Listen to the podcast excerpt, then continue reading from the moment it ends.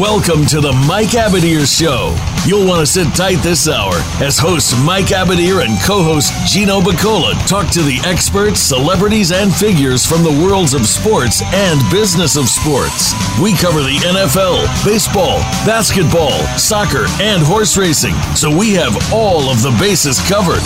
Now, we just need your participation. Here is your host, Mike Abadir.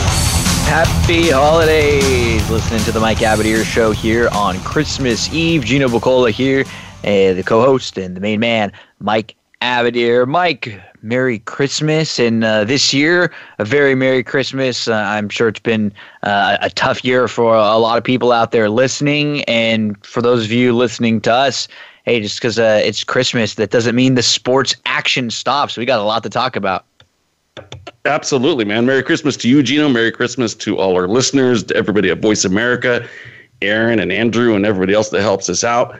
Yeah, man. It's um, you know, I was looking at the. It's become a, a Christmas tradition to have these NBA games on now, and uh, to me, in my household, that kind of replaced, not replaced, side by side with college football. There's usually a game or two on Christmas Day. Typically, it's been like Hawaii or a bowl game involving kind of like a what used to be the old WAC teams and stuff. But the NBA came in and uh, it got really popular, right? And so we got a what, like a five header or whatever those are called, yeah, penta, what, whatever it's called. And- but it looks like the, the, the Rockets are going to have a tough time fielding a team. Oh yeah, we as we saw in some of the other sports, not everybody wants to play by the rules right away. There are some people who think they are a little bit bigger than everyone else around. And the Rockets had to have their first game of the season postponed because of all sorts of different COVID tracing. Uh, James Harden was out at the strip club having a good time. We saw some sort of a uh, a strip club excursion in the NFL also this past weekend from a quarterback, Mike. You know, everybody should follow the rules. If anything else, even if you're, look, man, even if no matter what side of the fence you're on in terms of the politics or the science or whether you feel immune from it or can't get it or whatever, these guys have to be thinking about, hey, look, there are rules that are in place and I have to abide by them because if I don't, it could really, really mess up my business operations. And that right. I mean, if you just look at it from a business standpoint, 100%. and your teammates and everything of that nature, it's like, like last night's game, right? And I wasn't gonna watch it anyways, right? But I don't even know who was at home or who was on the road. But what about the road team? We saw this. They in came football. in, they prepared, and then they go home. I mean, that's to me, it's just ridiculous. So. Any if anything else, just in, respect your teammates, respect the league, respect the shield etc. But you, you, and it's that's especially so much so for a quarterback. You brought up oh, the quarterback. Any industry that you're in, when you're working, you got to abide by the rules of the of the job, right? Just because sure. you, you don't agree with them doesn't mean you personally agree with everything. But when you're there, getting paid, you know, you do what you have to do. You go home and complain about it afterwards. It's just yeah. Kind of hey, look, if the start time is seven thirty, and I'm not an early guy, right? But my team is there waiting on me to start, you know, whatever the sales floor or something like that, and I I'm showing up at nine, so they can't start. It's affecting their business. It's affecting others. It's not a good situation. But when you're the quarterback of the team, from the from a football ops side, you're looking at the quarterback as we have our CEO on the business side this is our CEO on the football field. We put him out there as the face of the team, and they're held to a different standard than you know defensive ends and quarterbacks and linebackers and wide receivers. And because you are the guy that is expected to lead, to be the leader. Number one characteristic they look for in quarterbacks is leadership. It's right up there with a strong arm. If, if you've got a cannon for an arm and you're not a leader, you're probably not going to be my quarterback. It's it's something that we've seen too, um, which is unfortunate with Haskins multiple times now. Remember when he wasn't there to run out the clock at the end of the game not long ago. Did he pull he out his cell phone or something also? Yeah, he was taking selfies and he had his equipment off. He didn't have his helmet ready to go back in the game. They had to put somebody else to come back in the game and run the clock out. He's just had some issues with his leadership right there. So this wasn't even, you know, a, a first time incident, first no. time issue for him. So I mean, look, it takes a lot, Gino, issues, to strip your captaincy. Benched. Yeah, and and then you've gotten benched this year and your team's been better without you. So you're getting this opportunity now where it's sort of like there's there's nothing they can do. They don't really have any other options. You sort of have ha- have to play, and you you're kind of like looking around at your team, giving them the middle finger. All these guys that have been busting their butt all year. It's not like he was going in lighting the world on fire either. I mean, at no, this point, no, Coach just, Ron Rivera would rather have a 37 year old who almost died who's really banged up, who's probably at best going to be 75 or 80% of what yeah. he used to be. And they'd rather have him than the 22 year old who was all everything at Ohio State, but came in with a lot of leadership questions. And I think a lot of times when you're talking about the quarterback position, at least, if there were leadership questions coming into the NFL, they're probably going to remain throughout the NFL. It usually just doesn't change. If you don't get it, you're already at a big time I mean, these programs like Ohio State and Alabama and USC, they're kind of like NFL teams in mm-hmm. a way because they're usually the biggest thing in their city, anyways. So he, he, you know, he's been groomed for this for a long time. So very disappointing on uh, on the Washington front there. If I'm them, I probably look to move on from quarterbacks. Interestingly, a a kind of a tangent in terms of moving on from from quarterbacks. Did you see Josh Rosen signed with the 49ers. Yeah, that's actually, I think, uh, for someone who has just struggled to to find it, that's not a bad spot for him to end up. Shanahan is an excellent coach. If if you've got anything, he will find a way to to get it out of you, to put you in a spot to be successful. And it's not like there's quarterbacks that are dominating over there. Even when they were good last year, it wasn't a lot of the time because of Jimmy G. In many cases, it was be in spite of Jimmy G. And their exactly right.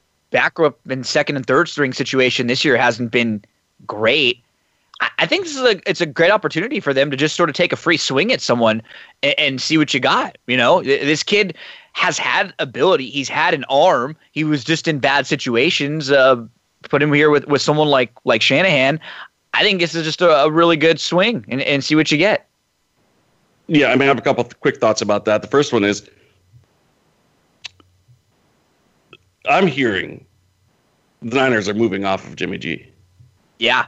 So let's just assume for a moment that that's true.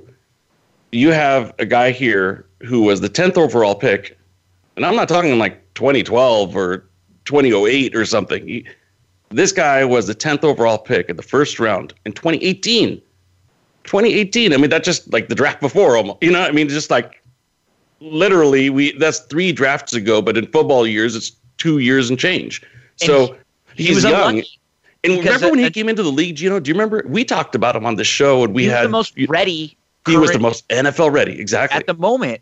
And the the thing, thing that hurt him was he just was in a couple of different really bad situations and then he was in a situation where he was drafted and all of a sudden a year later all the people that drafted him were gone.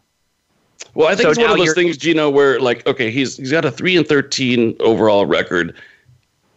The the arizona team he played minus larry fitzgerald there were it was terrible. This was before they got the the weapons like kenyan drake and some of those guys that made it really exciting last year this is the year before that. So, and, and Christian Kirk and so on and so forth. Obviously, this year they've, they've added Hopkins. So that team was was really raw. Now, there's two ways to look at it, which is well, we gave him nothing, so we couldn't expect him to do anything. The other way to look at it is you look at maybe rookie seasons for Troy Aikman or Dan Marino or some of those guys who, even though their win loss record wasn't very good, well, Marino's was. Marino went to the playoffs, but like Aikman, he was one in 15 in his very first year. But you saw more than just glimpses of how good he was. Same thing with Peyton Manning with the Colts. They didn't have a great record, but you could, or Andrew Luck or whomever, they all had really good a good foundation, and you could see that they elevated everybody around them. And I don't think Rosen ever elevated anybody. Right. I was even surprised to hear that he was three and thirteen, to be honest with you. I was like, well, which games did he win? Went back and looked. Two of those wins were against the 49ers. Right. And those were that's interesting. Pre yeah. really good defense 49ers. This is 2018. They were still not very good. So yeah, it's kind of interesting that uh, the in a look back you could see that he beat the Niners twice. So obviously they saw something in him. They're paying him what prorates out to be eighty thousand dollars for week sixteen, eighty thousand for week seventeen. They're probably going to move off of Jimmy G. We already saw what we need to see from Mullens. Probably didn't like what we saw. Beathard, we've had him for a few years. We know what we're getting with him. We need to make a decision right now as to whether we're using our pick on a quarterback and starting over on this thing, or how about this? How about trading Jimmy G to New England Patriots? Right. They that that's definitely out there. No doubt about it. That's a better that's a better quarterback situation than they're in right now. Even though Jimmy G is not great, Cam has been terrible. And just to give you an idea, like this week the 49ers play against Arizona and last week when the 49ers played against Dallas, they had more first downs, 28 to 15. They ran more total plays, 81 to 58. They led the time of possession 34 minutes plus to 25 minutes, but they had four turnovers, so they end up losing 41 to 33. It's one of those games where you're like looking at all the team stats and you're watching it like, this doesn't make a lot of sense, but Dallas scored touchdowns of 22, 24, and 46 yards.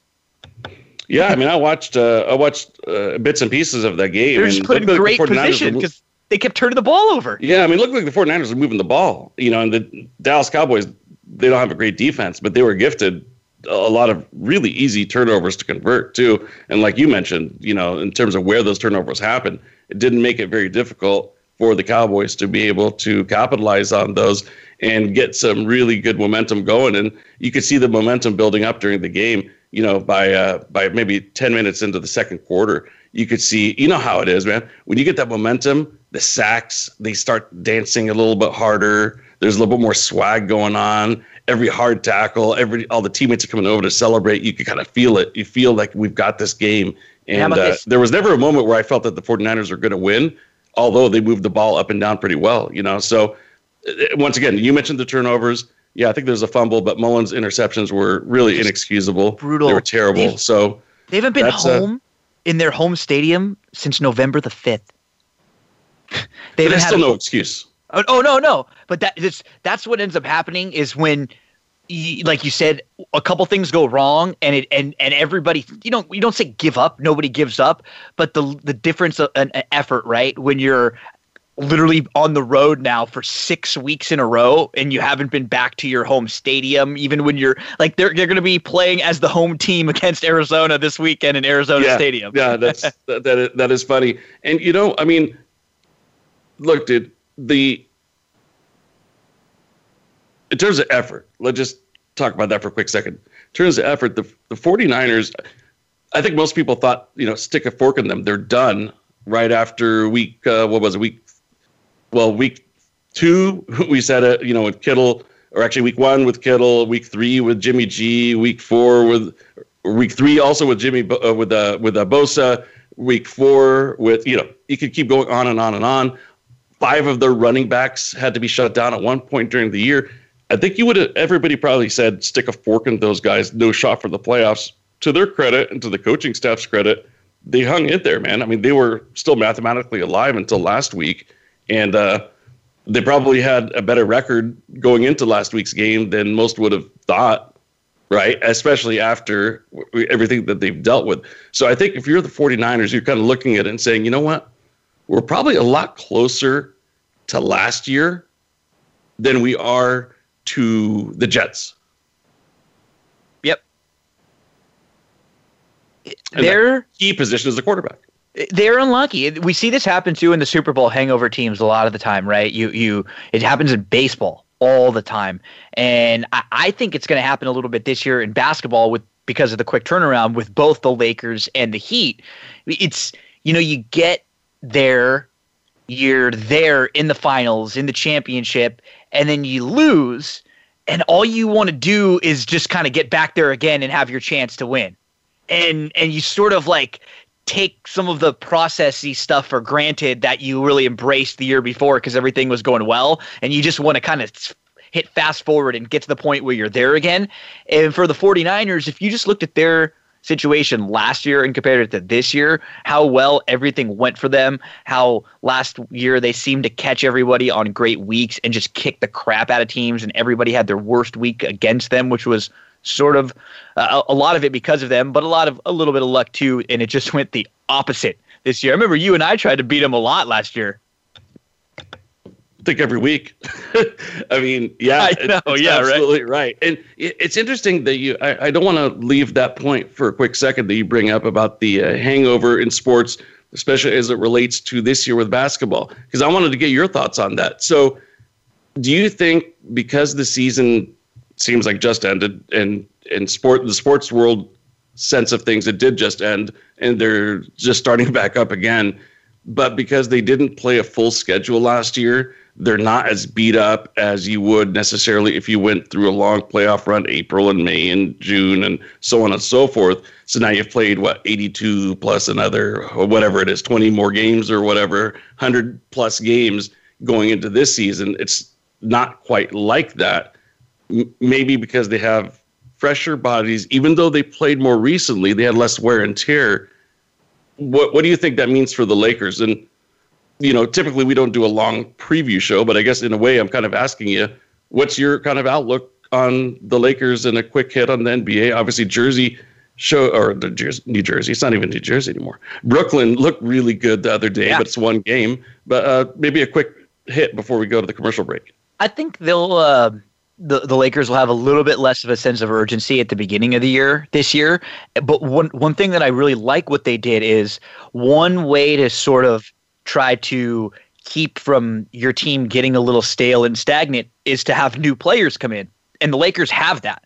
They brought in Montrezl Harrell. They brought in Dennis Schroeder. They brought in Wes Matthews. They brought in Marc Gasol. So they have a lot of pieces so, uh, that they brought in. I don't think it's going to be the same team that's just a, a little bit bored. I also don't think you're really going to get that sort of attitude from you know to with LeBron and with AD. Um, tr- going to play a lot of the, the time. But I just don't know if early on we're going to see them play a lot of back to backs. I mean, LeBron didn't play the last eight minutes of the game the other night because his ankle was tweaked a little bit.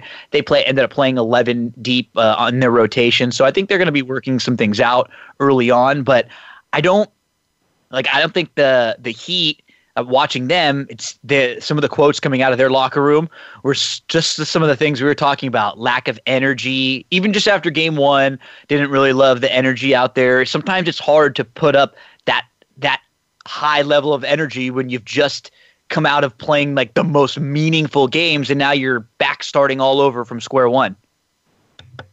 Interesting point. I've got a one quick NBA long shot that I want to give out from a seasonal perspective. Let's take a commercial break. I'll come back and tell you who I like as a dark horse candidate, at least to just get into the playoffs. I'm not talking about winning the NBA title. Long shots don't win the NBA title, right? So you got to like take a, a, step forward. And I think a team that's been traditionally not so good may be a lot better this year. Stay with us. We'll be back with more NBA and definitely a lot of NFL follow us on Twitter at VoiceAmericaTRN. Get the lowdown on guests, new shows, and your favorites. That's VoiceAmericaTRN. Racers and Rental Cars is the program for wannabe pro racers and those interested in the racing profession and automotive industry. Join hosts Cameron Foray and Don O'Neill as they take you behind the scenes with previews and review for race day. It's about the business as well as the fun. We've got the scoop, the guests, the discussion, and the WTF moments. All you need to do is bring your ears. Racers and Rental Cars heard every Saturday at 10 a.m. Pacific Time, 1 p.m. Eastern, right here on the Voice America Variety Channel. Have we got a high energy, all access sports show for you. It's Outside the Huddle, starring Lemont Williams. Each week, join Lemont as he takes callers, discusses the week's top stories in the world of sports, and sits down with active and former players to discuss their transition from sports to business. Outside the Huddle is a great resource for players making career transitions both on and off the field.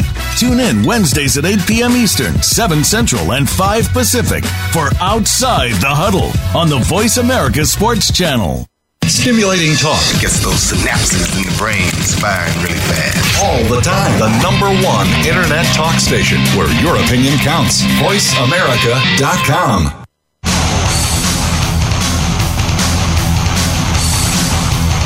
This is the Mike Abadir Show. If you want to call in today, we can be reached at 1 866 472 5788. That's 1 866 472 5788. Or send an email to Mike at the MikeAbadirshow.com. Now, back to this week's program.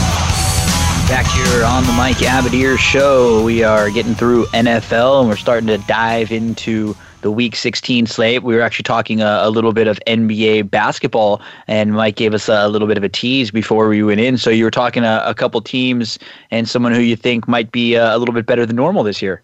Yeah, you know, I mean, when you're talking about somebody that has championship rings as a player and then goes on to be in a coaching staff for the Golden State Warriors and learn from some of the best in the game and then you, you you go off and you give it a trial run and it doesn't really work out. And then you end up in sacramento where the expectations are low. You obviously know who i'm talking about as the head coach over there. And i think that the the sacramento kings are going to sneak into the playoffs. Maybe it's not even a sneak in when you when you look at the guys that they put together i think last year they showed glimpses. Now you follow the NBA a lot more than I do, but the rare times that the Kings were on my TV screen, I saw glimpses. I'm like, if this team could kind of put it together, they might be pretty good. I like Buddy Hield a lot. I like uh, Whiteside, their center, De'Aaron Fox, Harrison Barnes, good presence over there. I think this team can can kind of sneak in a little bit unexpectedly. Maybe I'm wrong, and, and maybe some odds makers give them a, a, a chance, but I think this team could be improved. What say you? What's nice is that they're. It feels like they actually have a plan and a couple guys that they're gonna they're trying to build around uh, and move forward. And they've so they've they've circled Fox as one of those guys. I like him a lot. I actually think he's a really good leader and he can be one of the better players on your team. They I think for them the real key is is Bagley. They need him to continue to be a, a top tier player where they drafted him and they're, they're I believe in a couple of their players. So I wouldn't be shocked to see them better than some think and to be competitive towards the bottom of the West. I, I I don't think that would be shocking. I think a lot of people are expecting the West to be really, really tough, and it, it's going to be solid. But towards the bottom, it's it's going to be competitive. And the Kings actually had a really good start to the the year the other day. I think it's like anything. Your young guys, some are going to improve, some are not. And if Hield and Fox continue their trajectory and their improved trajectory, they they're good. Like I like both of them. I remember, you know, it was I remember thinking I wanted uh, before the Lakers drafted Lonzo. I actually liked Fox better, and he's to be honest, he's actually been a better player so far than than Lonzo, who was a much earlier draft pick than him. So, um, good start for them their night. They beat a they beat a Denver team and had a really fun opener. Yeah, and Bagley killed it on the boards too. I mean, mm-hmm. this team uh, it looks like they can rebound. They can they can they can they got some scores. Um, you know, Hield, Barnes, and Fox were all terrific uh, the other night, or I guess it was last night against Denver. And uh, obviously, what I'm saying isn't based on the Denver game. I would have said the same thing had we talked NBA last week. But mm-hmm. I don't know. I think Sacramento Kings could be a sneaky team. Like I said uh, before the commercial break, though, Gino, when you pick a long shot in NBA, it, what are you really saying? That they could maybe be a seventh seed or an eighth seed, maybe win a playoff round. You're not talking about as a potential championship candidate. But whereas when you're talking MLB, when you're talking NFL, anything is possible, right? Before the year, if you say Miami Dolphins can win it, they could. In basketball, if you say the Sacramento can w- win it, they they can't. You, yeah, you're probably you probably feel a little bit better in, with like from last year to this year about maybe something weird happening just because the year's different, right? Just because we don't know uh, the way the season is, quick turnaround, this things like that. Maybe you have a young team like Sacramento who didn't have to play a ton of extra games. They're fresh, and maybe they just play a little bit better than some of these teams that are warned. I don't know. It's just a different variable, different season. So uh, I agree with you. Basketball is generally very chalky. Uh, but maybe last year and this year are two of the years where there wasn't necessarily a Warriors team you know, uh, that that we had, or some real huge dynasty type team. Um, the Lakers are still going to be the team to beat this year, but they've got a bunch of new faces. And let's say something like, you know, LeBron got hurt, they would, you know, be in tough. They'd be in a in a, in a tough situation r- right away. So um, I, I agree with you in that NBA's chalky, but maybe in these this year and last year there's a little more chance for some sort of uh, some variance. Now we, we need to have um, Saad Yousuf come on with us and talk Yeah. to us about the progression of uh, Luka. I was actually pretty uh, pretty amazed to see that he's taken in boatloads of money for MVP He's consideration. favorite. He's a betting Yeah. favorite. I think the a lot of people that saw him in the playoffs and how well he did, but what sort of helps his case early in the year is that Porzingis is going to be out for a little while, which is even going to force him to carry more of a load. And and you know you'd imagine him and his some of his counting numbers even more with the ball in his hand more, a little more scoring, a little higher on the assist uh, totals there too. So one of those situations where maybe it doesn't help them win games a lot early, but if they can win a, a couple more than they should, and he's throwing up these absurd numbers, you know, remember these awards are all narrative driven. Right? It's all about voting and it's all about the stories out there that the media and the writers want to push. And Giannis has won the MVP a couple times now. He, he's going to have to do something insane to win it again this year. They're just going to be looking for a new person. It, they're probably bored with voting for LeBron. They're bored with voting for Giannis because he's been for a few years. It's got to be someone like Luka, who's the new face, someone like Durant, who is coming back from a major injury. If he's able to stay healthy, people would love voting for him because that would fit a, a narrative. So, yeah, a lot of times, you know, if, if it, it would have been Michael Jordan every year, right? That was always the argument. Like it would have been LeBron every year. It, when when is he really not the MVP? But it's just people like voting for sort of uh, the new hot storyline, the new hot player coming in, and right now that's no doubt it's Luka. It's funny how the basketball writers are are so different than the baseball writers. I mean, a baseball writer would get slaughtered if they didn't pick the guy with, you know, the obvious best stats. you know what I mean? If there's like three that are tied, then you Like start Trout. looking at some of the more nuanced situations or whatever. But whether you're first place team or last place team or or whatnot, it's really hard for them to deviate from the best player statistically speaking. Yeah, I mean Trout's a great example. He's always going to be in the top three voting He would you know, if never there's somebody's win got a little bit MVP better of a storyline, then then the other person's going to take it. When, when Trout's done, he probably have like seven to ten MVPs. And if if he wasn't a top four seed in the NBA, he wouldn't do it. He wouldn't win. the I think Westbrook was a fifth seed when he was averaging a triple double, and and a lot of people were still upset about that. It- It's very yeah, I remember. it's very strange. Like if you are not, you can have break all the records in the world, but if you're not on a team that's a top four seeded team, you're just in the NBA. You're just not going to. And I I think a lot of that has to do with right personnel. Just in in the simplest sense, there's a roster of like 12 players. You're one of the five players on the team, and you're playing 40 minutes a game. So if you're on the court for 40 minutes of a 48 minute game, you know, or close to that, you should be very, very dominant, and you would think your team would be a little bit better. Whereas, you know, in football, you could have the best quarterback, offensive, you know, team stats, but if your defense is crappy, it, it doesn't matter. And same thing for a baseball team, right? You could have the greatest pitcher in the world or someone who hits, you know, uh, uh, wins the triple crown and all the uh, offensive stats, but if you know if they have a terrible pitching staff, they're not going to win. So I guess I guess it's a little different, and and probably rightly so for those. Well, sports. also because in, in basketball, you could kind of manufacture your own stats in a sense, whereas like in ba- like in baseball, like it, you're going up against somebody to get a base hit. You either Yeah. going to win that battle or you're going to lose that battle. But in basketball, you know, somebody can make sure you get the assist. Somebody can make sure that you get the shot. You could kind of manufacture your own stats in a way. So like the triple double, I remember there was two games that distinctly stand out to me where I don't remember what he was short one whatever assist or whatever. They put him back in to make sure that he gets it. Maybe it was a rebound. I don't know. Maybe it was like one point away, so they put him back in. You know what I mean? So you could kind of like create stats in a sense if you want, and that doesn't always mean that you're helping the team, right? If if you're admired in a six game losing streak, but you got triple doubles all game, right? I mean, uh, in every game, but you put somebody in there towards the end of the game to be able to continue that streak, is it really that impressive? You see what I'm saying? So. Yeah it's a little bit of a different sport and a different scoring methodology.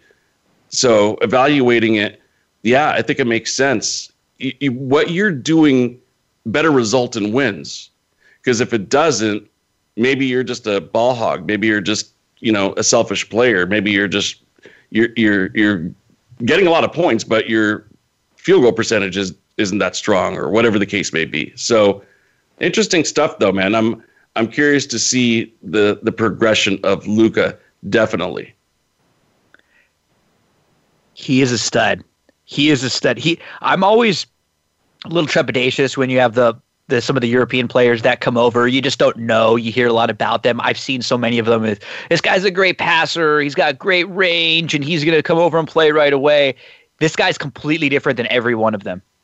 Everyone. Okay, well that, that's a great point. So Porzingis has he met expectations? Is he more of a star than a bust, or more of a bust than a star so far? Would you say? I think it, because of his health, you'd have to say more of a bust, and that's what makes him so tantalizing. Is because when he's on the court, Porzingis gives you everything you want in this modern day NBA. Honestly, Porzingis is like one of maybe three or four players in the NBA that can actually do everything with his size. He's very much like like an Anthony Davis. He can defend, he can shoot the 3. He's he's athletic for a big. His offensive game is excellent. His problem is just he can't stay on the freaking court. And and it's happened for the Knicks. This is why they were willing to to get rid of him. And it's happened so far again with Dallas and and that ends up being a problem. This is something we saw with Chris Paul for a while, to where he actually late in his life completely changed his eating habits, everything about his workout regimen, and he was actually able to stay on the court last time in last year for one of the first times in really big, meaningful games. You wonder if something like that is going to have to happen with Porzingis, or, or sometimes some guys, just the way they're built, a seven footer like that, uh, they're not supposed to be big and athletic like that, and they and they break down because remember they were going to beat the Clippers with Porzingis last year, and then he got hurt, and and it was a little too much for Luka to ask to ask on Luka for him, for them to try to carry them past the Clippers, and then we saw the Clippers lose in the next round to, to Denver, anyways. But this team has a ceiling with Porzingis that and with Luka that they're capable of beating anyone. Without Porzingis, though, their ceiling drastically drops. Like they well, before him. we move off of this, I think this is a, a, good way to kind of inject a real quick. Who are the three or four teams in the West? Who are the three or four teams in the East that can't compete for a title? I'm thinking in the East, it's what like Brooklyn, Boston, Milwaukee, Miami.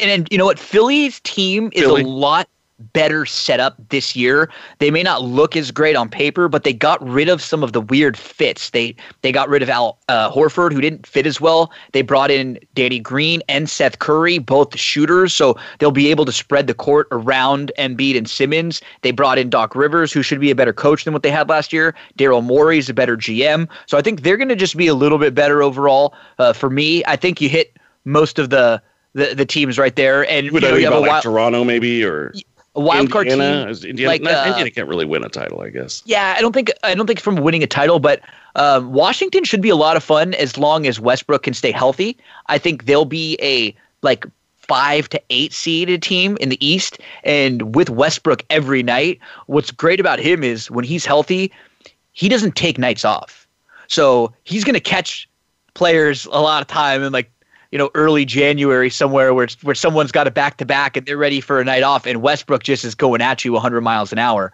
Uh, so I think he maybe will set a little bit of a tone for them. I, I was reading a lot about how he's setting a, a really good tone for uh, the Wizards in practice. Uh, they're just practicing at a higher level than they've had the last few years because of how kind of much of a how much of an ass he is in practice. You know, he's he's one of those kind of guys. So they're a team I'm I'm sort of high on. Uh, I think they'll they could be fun. Maybe they could win a playoff series and, and, and make it in. Um, then on the on the west side, honestly, I think the Clippers are going to be really good in the regular season. I think what we saw the other the other day is the Clippers should have a chip on their shoulder. They should take this part the early part of this season very seriously. The opposite of what they did last year.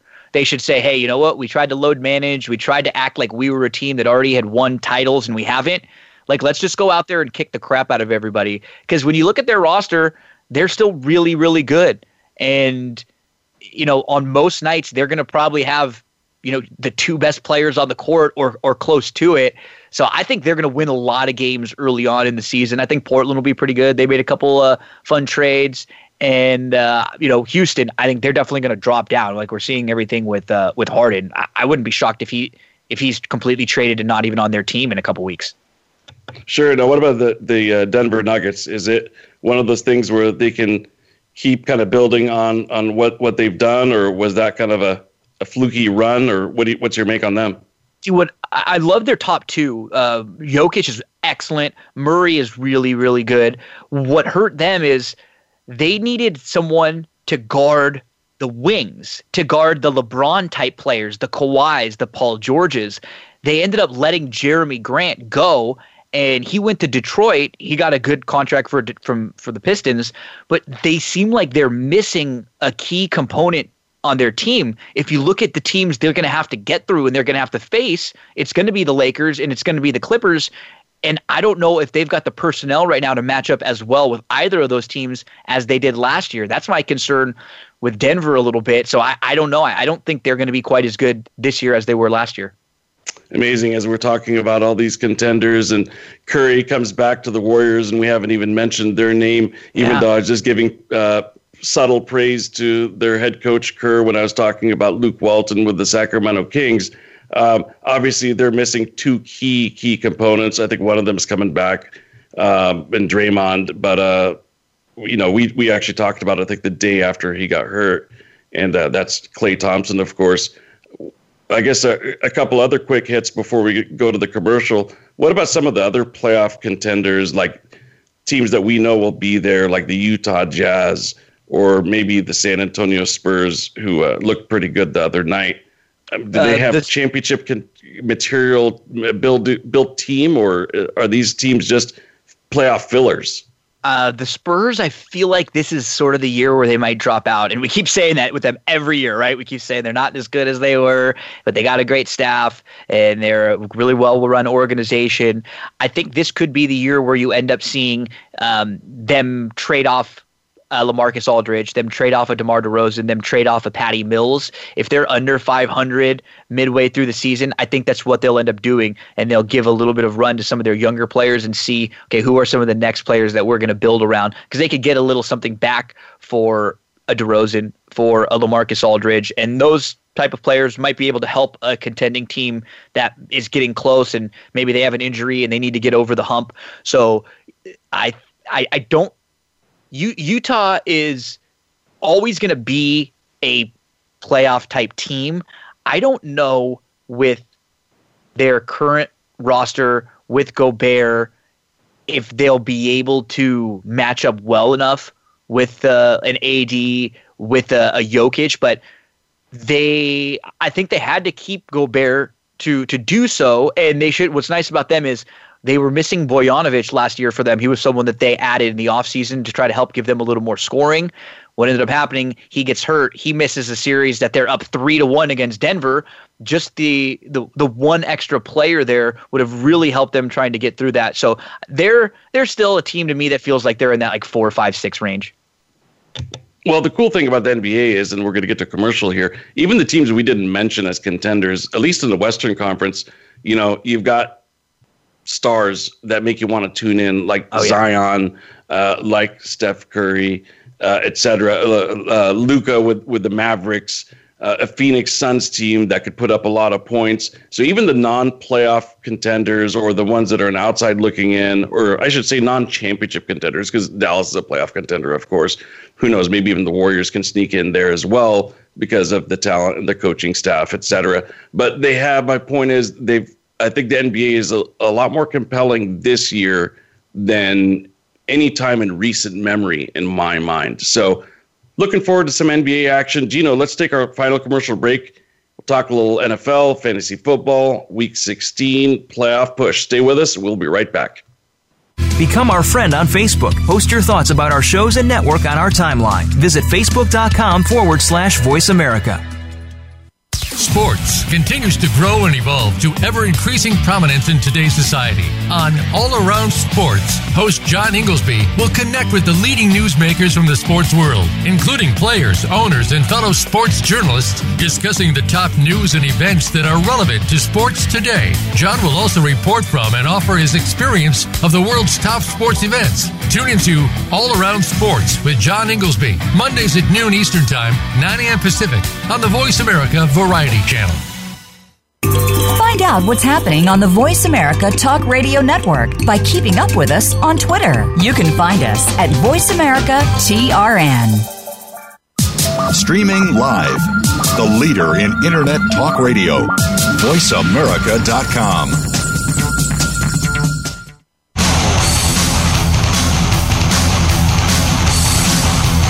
This is the Mike Abadir Show. If you want to call in today, we can be reached at 1 866 472 5788.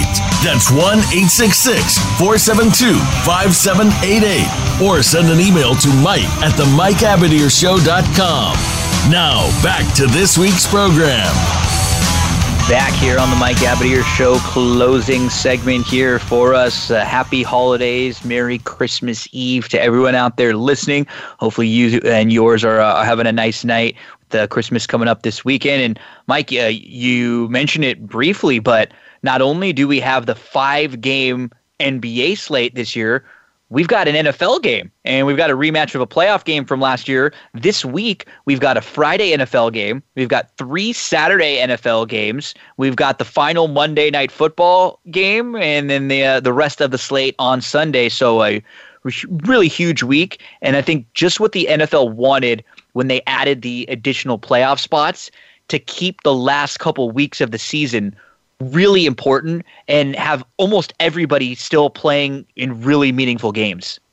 Yeah, typically you're going to have a bowl game, so the NFL is not going to go up against them um, on on a, on a Friday. Saturdays they've been playing late season Saturdays forever. Friday you typically don't see it, and that's the reason is because the the college bowl games on the day after Christmas. But this year, you know, the college bowl game schedule is a little bit funky. There's a lot of bowl games that have been canceled outright. And uh, one other great thing, you know, you kind of went through that litany of great sporting events going on from the NBA, five games coming up tomorrow, all the way through the NFL Sunday, Monday night.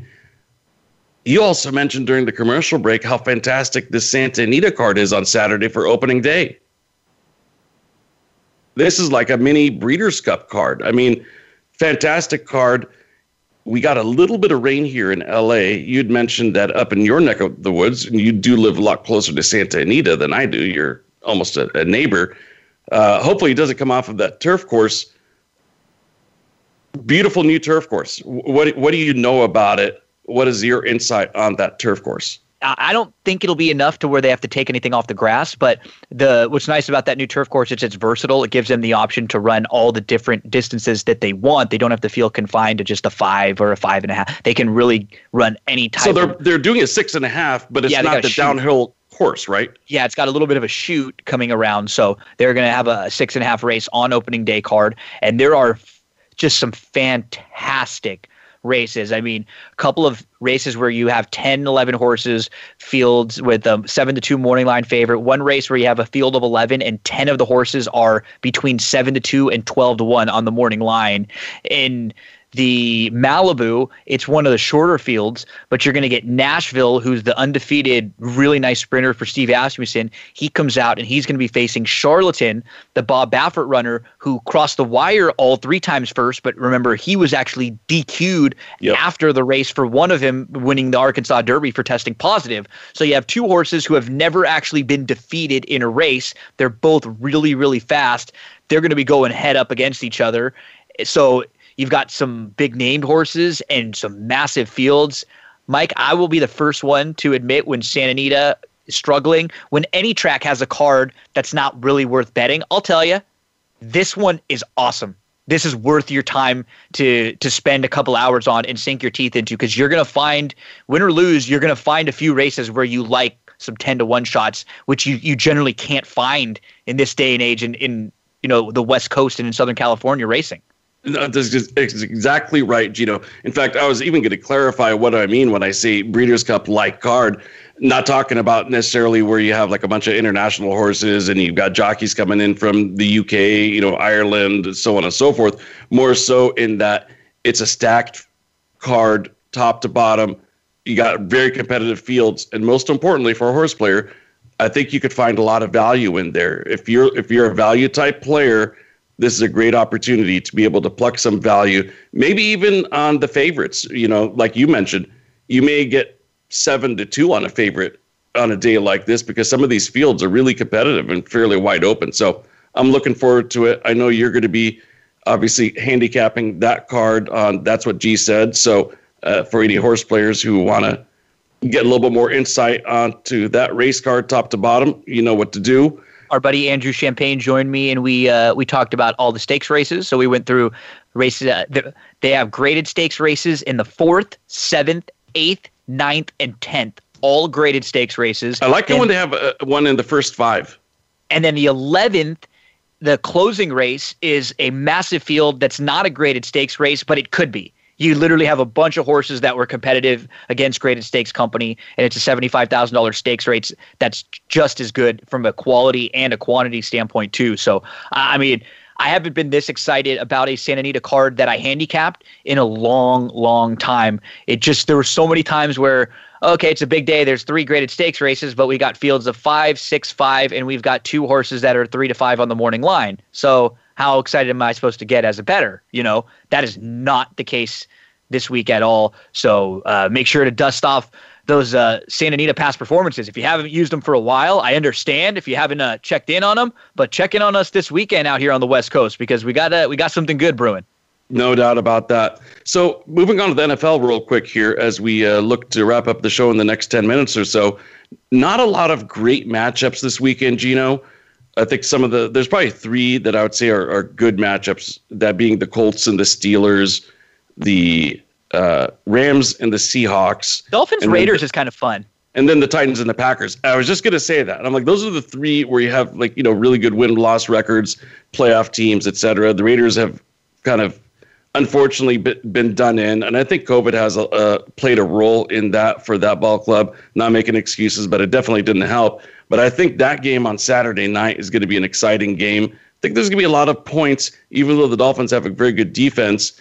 Um, and even though the Raiders have their backup quarterback in the game, that's actually going to be one of my plays. It's interesting because I'm a little bit surprised that the line is minus three. Um, but I love the Raiders. Do you? I love the Raiders. Okay. I like them okay. a lot. Well, I th- see. I think the Dolphins are going to lay the wood to them with that defense. I think the Raiders' defense is just it's not stopping anybody, man. They're, they they've been brutal. And how about this too? This if they don't make the playoffs, they would have to win their last two, and a lot of crazy things would have to happen for them to make the playoffs. Yep. So let's let's just say they won't. This would be the ninth straight year for Gruden as a head coach to not have won a playoff game. So his last nine seasons as a head coach, he hasn't won a playoff game. That's a pretty crazy stat for a guy who's making a, a lot of money now, and it's not just his first year there. He's not doing a terrible job because every year they sort of finish where where they should.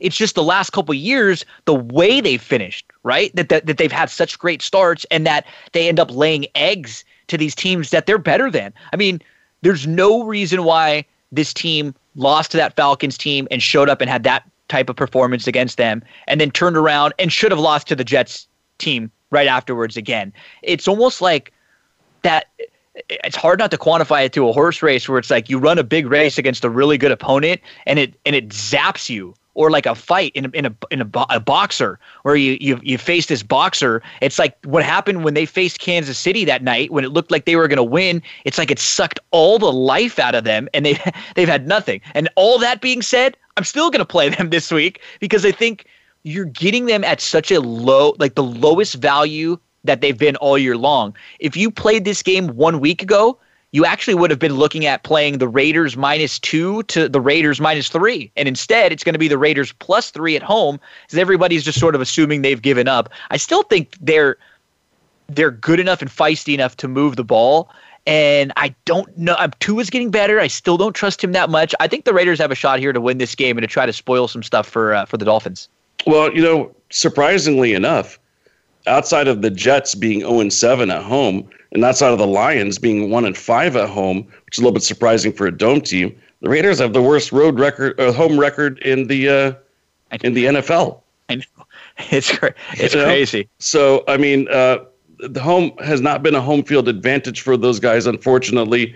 I and have think, they made a uh, decision yet this week for sure? Have they said Carr or Mariota? It is going to be Mariota, and um, yeah, if I, if so by, by, by miracle chance Carr's in there on on on Saturday, I don't know if it would make a difference for me in terms of liking Miami minus three. I, like I said, I just think their defense is. Uh, first of all, I think their defense is for real. This, this it's this is not through week three or week five. We are now almost entirely through the season, and their defense has just gotten better and better. So I think that they're going to outscore the Raiders. And if they outscore the Raiders, they're probably going to do so by more than three points. Really quickly, though, Gino, I usually don't talk, or we don't usually talk about our own fantasy teams. It's kind of like one of those things like nobody wants to hear about, you know, anybody else's fantasy team outside of their own. But there were a couple of interesting scenarios this past weekend. And I hopped onto Twitter and I saw that there were a lot of people, a lot of people talking about them and I, I just happened to be involved in two of them. One where I'm on the I'm, wrong end of one and on yeah, the right end of one. I, it where, was insane. Where I shouldn't I have won one that I did, and I should have won one that I didn't. And I just want to read you a quick comment because you had texted me right after the game, and what I was talking about is I was only down by a few points and have a running back, starting running back who's been on a hot streak, rushing for 100 yards last couple of games, 16 points, 15 points, etc. The New York Giants late game against the Browns we're talking about Gallman. So all I need him to do is get me what was it, 4.8 points, 5.2, something like that. So when you text me after the game and you're like, you probably hate this guy, I'm like, yeah, but not just that, the coaching staff. So when you look at on ESPN's feed, at least when you look up the players, they have commentary. You know, they'll have like something they call it like the the spin analysis and then the uh, outlook.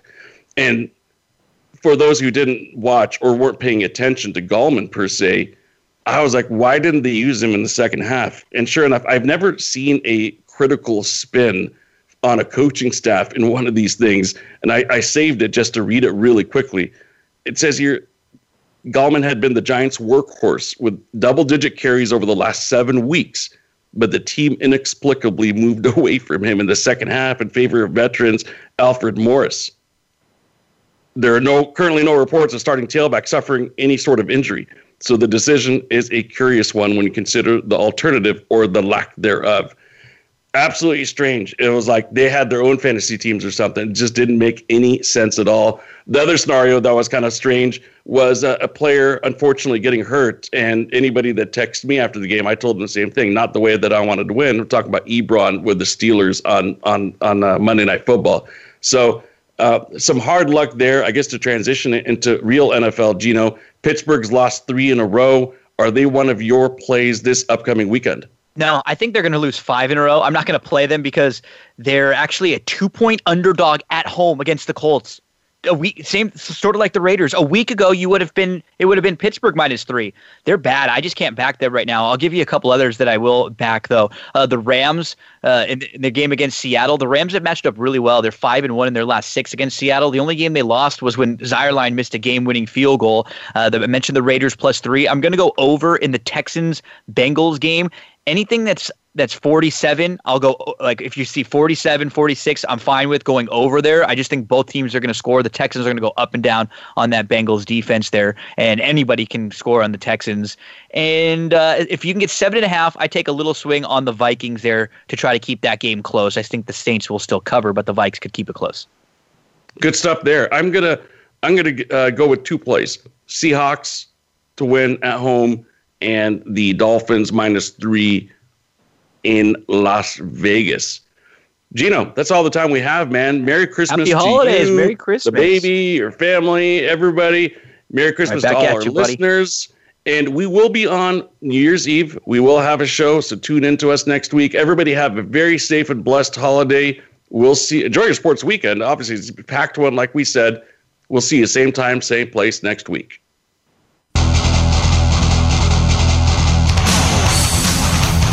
Thanks for joining us this week for the Mike Abadir Show. Please tune in again next Thursday at 7 p.m. Eastern Time and 4 p.m. Pacific Time for another show with Mike and his co host, Gino Bacola, on the Voice America Variety Channel. Have a great week.